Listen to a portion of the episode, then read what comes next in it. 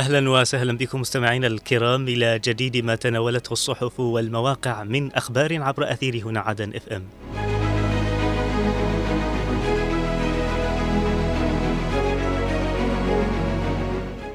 البداية من صحيفة الرابع من مايو ومنها نقرأ العمالقة ودفاع شبوات دكان حشودا للحوثيين في جبهة بيحان.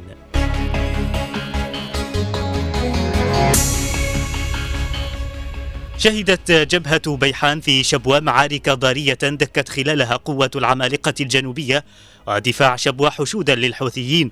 دفعوا بها نحو جبهة مديريات بيحان من محافظتي مأرب والبيضاء اليمنيتين. وكبدت القوات الجنوبية ميليشيا الحوثي خسائر فادحة في الأرواح والعتاد في كل من جبهة القندع وغبر وجبل القويم. هذا وكانت ميليشيا الحوثي قد دفعت بحشود بشرية وتعزيزات عسكرية بغية شن هجمات كبيرة نحو بيحان في حين لجأت بعد خسارتها إلى استهداف مزارع المواطنين ومنازلهم.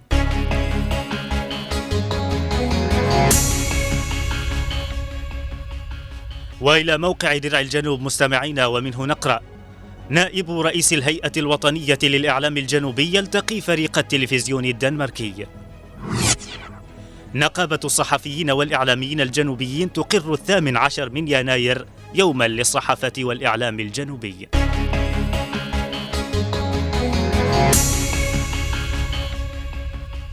قال نائب رئيس الهيئة الوطنية للإعلام الجنوبي مختار اليافعي بأن القرصنة التي تقوم بها ميليشيا الحوثي في البحر الأحمر وخليج عدن لا تخدم إلا إيران مشددا بضرورة وقوف المجتمع الدولي بحزم أمام هذه الأعمال الإرهابية.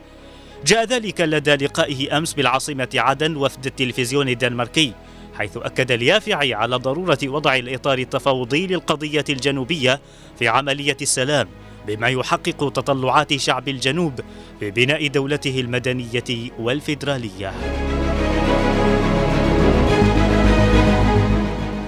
اختتم المكتب التنفيذي لنقابة الصحفيين والإعلاميين الجنوبيين أمس أعماله برئاسة النقيب الأستاذ عيدروس باحشوان وذلك لمناقشة جملة من القضايا المتعلقة بعمل النقابة. وأصدر الاجتماع في ختام أعماله البيان الختامي الذي تضمن عددا من القرارات المتعلقة بتعزيز دور النقابة في الوسط الإعلامي الجنوبي ومواصلة العمل على التواصل وخلق الشراكات مع المنظمات والاتحادات الصحفية والإعلامية العربية والعالمية بالإضافة إلى اعتماد الثامن عشر من يناير يوما لتأسيس النقابة.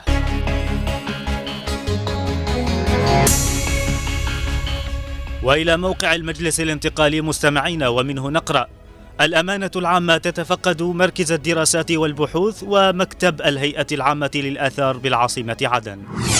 هيئة الإغاثة والأعمال الإنسانية تعقد اجتماعها لشهر يناير. هيئة التدريب والتأهيل تنظم دورة تدريبية بعنوان أساسيات الجرافيكس.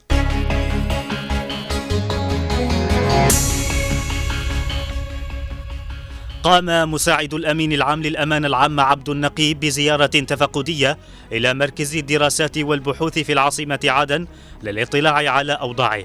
واستمع النقيب خلال الزيارة التي رافقها في بل رافقه فيها نائب رئيس دائرة الإعلام والثقافة في الأمانة عمرو عقيل من مدير المركز الدكتورة إيمان ناجي إلى أوضاع المركز وأبرز الصعوبات التي تواجه سير عمله. وقام النقيب والفريق المرافق له بجولة شاملة في أقسام المركز والمكتبة حيث تعرف على الأبحاث والدراسات التي يقوم بها الباحثون والمختصون وكذا أبرز الكتب والمخطوطات القديمة المتواجدة فيها. وفي سياق متصل قام الأستاذ عبد النقي بزيارة تفقدية لمكتب الهيئة العامة للآثار والمتاحف في العاصمة عدن مطلعا من مدير المكتب محمد السقاف على الجهود التي تبذلها الهيئة وكذا الصعوبات التي تواجهها في مهمة الحفاظ على التراث الثقافي في الجنوب. وناقش اللقاء أهمية تعزيز الجهود المشتركة للحفاظ على المواقع التاريخية وترميمها بالإضافة إلى تعزيز الوعي الثقافي لدى الجمهور وتعليم الجيل الشاب عن تاريخ الجنوب وتراثه الغني.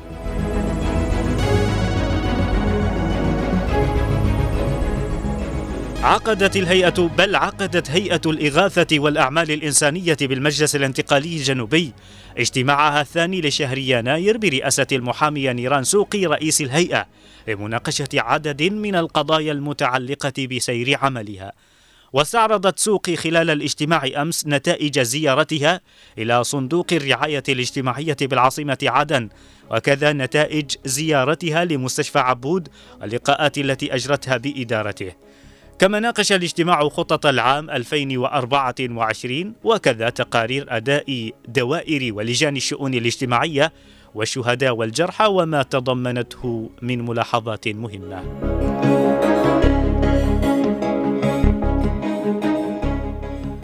نظمت هيئة التدريب والتأهيل المساعدة لهيئة رئاسة المجلس الانتقالي الجنوبي أمس دورة تدريبية بعنوان أساسيات الجرافيكس لعدد من كوادر المجلس والمؤسسات الإعلامية الجنوبية الأخرى وفي مستهل الدورة أكد رئيس قطاع التدريب السياسي والإعلامي بالهيئة عبد الله الحو على أن دورة تصميم الجرافيكس ستساعد المتدربين في تطوير مهاراتهم لصناعة محتوى إعلامي مؤثر.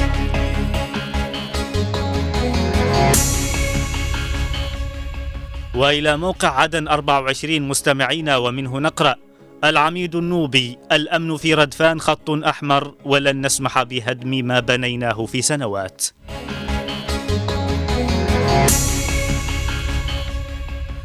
حذر العميد مختار النوبي قائد محوري أبين وكرش القتاليين قائد اللواء الخامس دعم وإسناد. من تداعيات الصمت عن عمليات البسط والتعدي على أملاك الدولة في مدينة الحبيلين والمخاطر المترتبة على تلك الأعمال الخارجة عن القانون. وأكد النوبي في اللقاء الموسع الذي كرس للوقوف أمام تداعيات عمليات البسط والتعدي التي طالت مباني الدولة ومساحات بعض المرافق الحكومية في مدينة الحبيلين.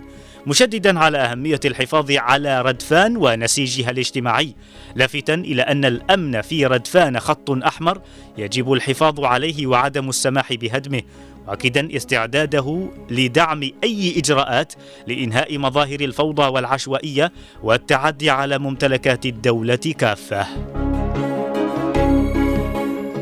من جهته أشاد رئيس انتقال محافظة لحج وضاح الحالمي بالجهود الجبارة التي يقوم بها العميد مختار النوبي في سبيل الحفاظ على الأمن والاستقرار في عموم مديريات ردفان مؤكدا بأن مسؤولية الحفاظ على أملاك الدولة هم الجميع مشددا بمحاسبة كل من يثبت تورطه بأي أعمال بناء أو توثيق لأملاك الدولة.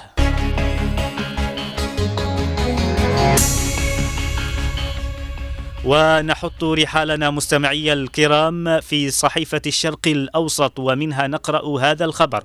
الإمارات تودع كأس الأمم الأسيوية بعد خسارتها من طاجاكستان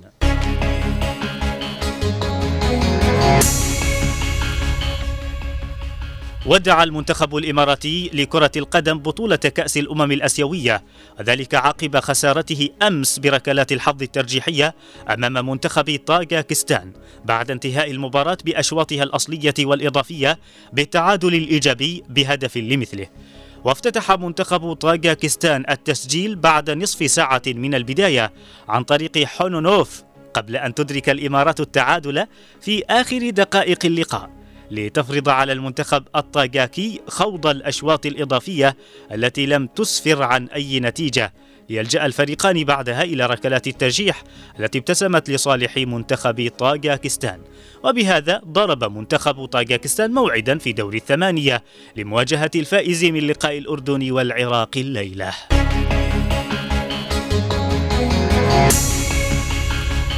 إلى هنا نصل وإياكم مستمعينا الكرام إلى ختام هذه الجولة الصحفية من برنامج زاوية الصحافة. رق التحايا وأعطرها مني ومن زميلي من الإخراج نوار المدني وفي أمان الله.